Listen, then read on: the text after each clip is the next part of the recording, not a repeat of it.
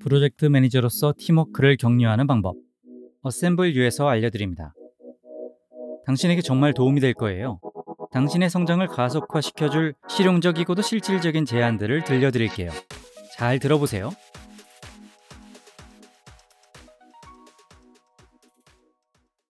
당신이 프로젝트 매니저라면 계획을 세워서 기한을 준수하고 완벽한 성과물로 고객 만족을 이뤄내야 하겠죠. 하지만 혼자서는 그 어느 것도 이룰 수 없습니다. 프로젝트 매니저는 이끌어야 할 팀이 필요합니다. 그리고 그 팀이 기름칠이 잘 된 기계처럼 일할 수 있도록 이끄는 것이 매니저가 할 일이겠죠. 프로젝트를 최대한 매끄럽게 진행하려면 팀원들이 당신의 의도를 잘 반영해 주어야 합니다. 하지만 그건 쉬운 일이 아닙니다. 팀원들마다 각자 성격이 다르고 업무 경험도 다양하죠. 그 일을 어떻게 해야 하는지에 대해 몇 가지 서로 상반되는 관점을 가지고 있을 겁니다. 이런 차이는 갈등과 의사소통의 오류를 가져올 수 있고 업무 진행에 장애물이 될 수 있습니다. 그렇게 되면 프로젝트 마감일을 지키지 못하거나 고객들이 결과물에 만족하지 못하게 될 수 있습니다. 따라서 팀워크를 장려하는 것은 모든 프로젝트 매니저가 가장 중요하게 생각해야 하는 부분입니다. 팀워크가 잘 이루어져야만 팀원들이 공통의 목표를 달성하기 위해 함께 일하면서 다들 같은 생각을 가지고 일할 수 있기 때문이죠. 그렇게 되면 스트레스나 불쾌한 작업 환경은 가능한 최소화되고 창의성과 혁신은 더 많이 이루어낼 수 있을 겁니다. 트레이시 미들턴은 아틀라시안을 위해 팀워크에 대한 연구를 진행했습니다. 그 연구 가운데 이런 말이 있죠. 서로 다른 관점을 가진 사람들이 모여 집단 brainstorm을 하면 혁신적인 아이디어가 수면 위로 떠오를 수 있습니다. 이는 팀이 열려 있고 협력적인 경우에만 가능합니다. 가장 창의적인 해결책은 팀원들이 엉터리 질문을 하고 특이한 아이디어를 제안하며 건설적인 비판을 받아들일 수 있는 정도의 신뢰 수준에 도달해 있을 때에 나올 수 있습니다. 이러한 환경은 보다 질 높은 성과물의 온실이 되어 줄 것입니다. 당신이 팀워크를 격려한다면 그런 환경을 조성할 수 있습니다. 그러니 이제 어떻게 그렇게 할 수 있는지 알아보겠습니다. 각 팀이 다르기는 하지만 견고하고 기능적인 팀 환경 확보에는 몇 가지 보편적인 진실이 있습니다. 맥킨지 쿼털리지는 5천명의 임원들의 관점에서 팀워크를 연구했고 세 가지 영역으로 구성 요소를 좁힐 수 있었습니다. 그 기사는 이렇게 설명합니다. 첫 번째는 방향성입니다. 회사가 무엇을 목표로 하고 있는지, 그리고 이를 달성하기 위한 팀의 역할에 대해 공통된 믿음이 있어야 합니다. 두 번째는 고품질 상호작용입니다. 서로 신뢰심을 가지고 열린 태도로 소통하며 갈등을 수용하려는 의지를 갖고 하는 상호작용입니다. 세 번째는 리뉴얼에 대한 강한 의지입니다. 팀원들이 위험을 감수해도 괜찮고 혁신적 아이디어를 실행하고 외부의 아이디어로부터 배우고 뭔가 중요한 것을 달성하고 있다고 느끼기 때문에 활기찬 환경이 조성될 수 있다는 것입니다. 이 세 가지 개념을 완벽히 습득할 수 있다면 모든 프로젝트에 적용하여 이상적인 팀 환경을 만들 수 있습니다.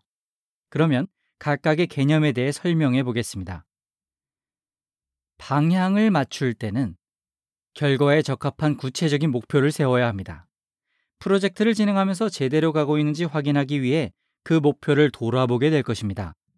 자신들이 개발하고 있는 것이 어떤 도움이 되는지 확신하지 못하게 되면 팀 내에 환멸이 커질 수 있습니다. 누구나 자신의 노력이 의미 있는 무언가를 향해 나아가고 있다고 느끼고 싶어 하며 거기에 도달하는 명확한 방향을 알 수 있기를 원합니다. 만일 팀의 모든 사람들이 같은 길을 걷고 있다면 팀 동료들의 성공이 즉 자신들의 성공을 의미하기 때문에 서로를 지지하고 도우려고 할 것입니다. 포브스 지한 조사에서 에디 게스켈은 이런 결론을 내렸습니다. 협력적으로 행동할 준비가 된 연구 참여자들은 동료들보다 64%더 오래 자신의 임무를 수행했고 더 높은 참여도, 낮은 피로도 및 더 높은 성공률을 보고했다. 게다가 이러한 영향은 몇 주 동안 지속되었다. 따라서 중요한 업무들을 협업 업무로 만드는 것이 필요합니다. 큰 그림에 초점을 맞추는 것이 이를 위한 훌륭한 방법이 될 수 있습니다. 프로젝트를 위한 실행 계획을 세울 때 1년의 스마트 목표로 나누어 계획하되 각각의 개별적인 목표가 큰 그림과 어떤 관련이 있는지를 명확히 해야 합니다. 당신의 팀이 어느 큰 은행을 위해 새로운 온라인 소프트웨어를 개발하고 있다고 가정해 보겠습니다. 결과는 고객에게 온전한 온라인 뱅킹 서비스를 제공하는 시스템이 될 것입니다. 라이브 채팅 기능을 개발하는 것은 하나의 목표가 될 수 있겠죠. 그리고 당신의 팀은 그 업무를 수행하면서 방향성이 없는 작고 다소 하찮은 작업이라고 생각하게 될 수 있습니다. 따라서 거래를 할 때 고객들이 소통의 창을 갖고 있는 것이 필요하다는 점을 논의함으로써 그 중요성을 강조해야 합니다.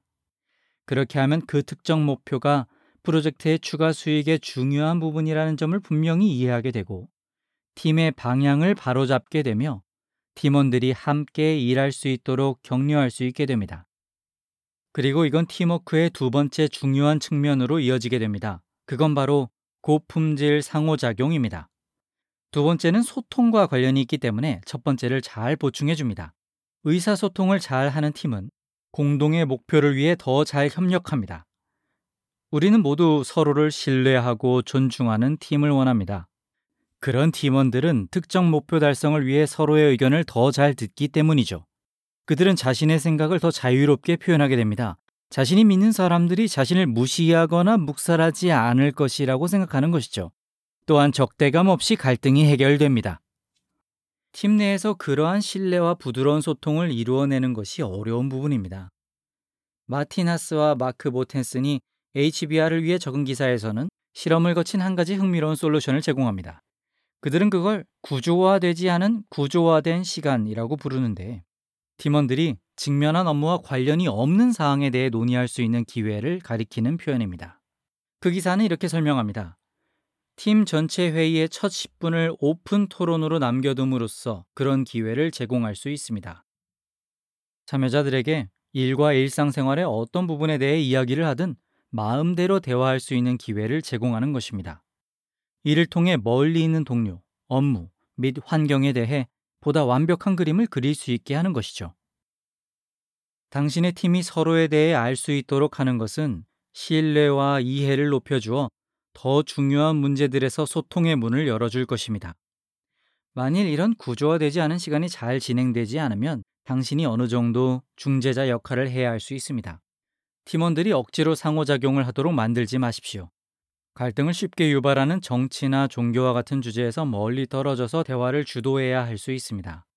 더 많은 일을 할 수 있는 귀중한 시간을 잡담에 할애한다. 그리 좋은 생각처럼 들리지 않을 수 있지만 회의당 겨우 10분 정도뿐이니 중요한 업무 논의에는 큰 방해가 되지 않을 것입니다.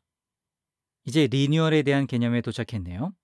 맥킨지의 연구에서는 리뉴얼이라는 표현을 사용했지만 보상이라는 표현이 더 어울릴 수도 있겠네요.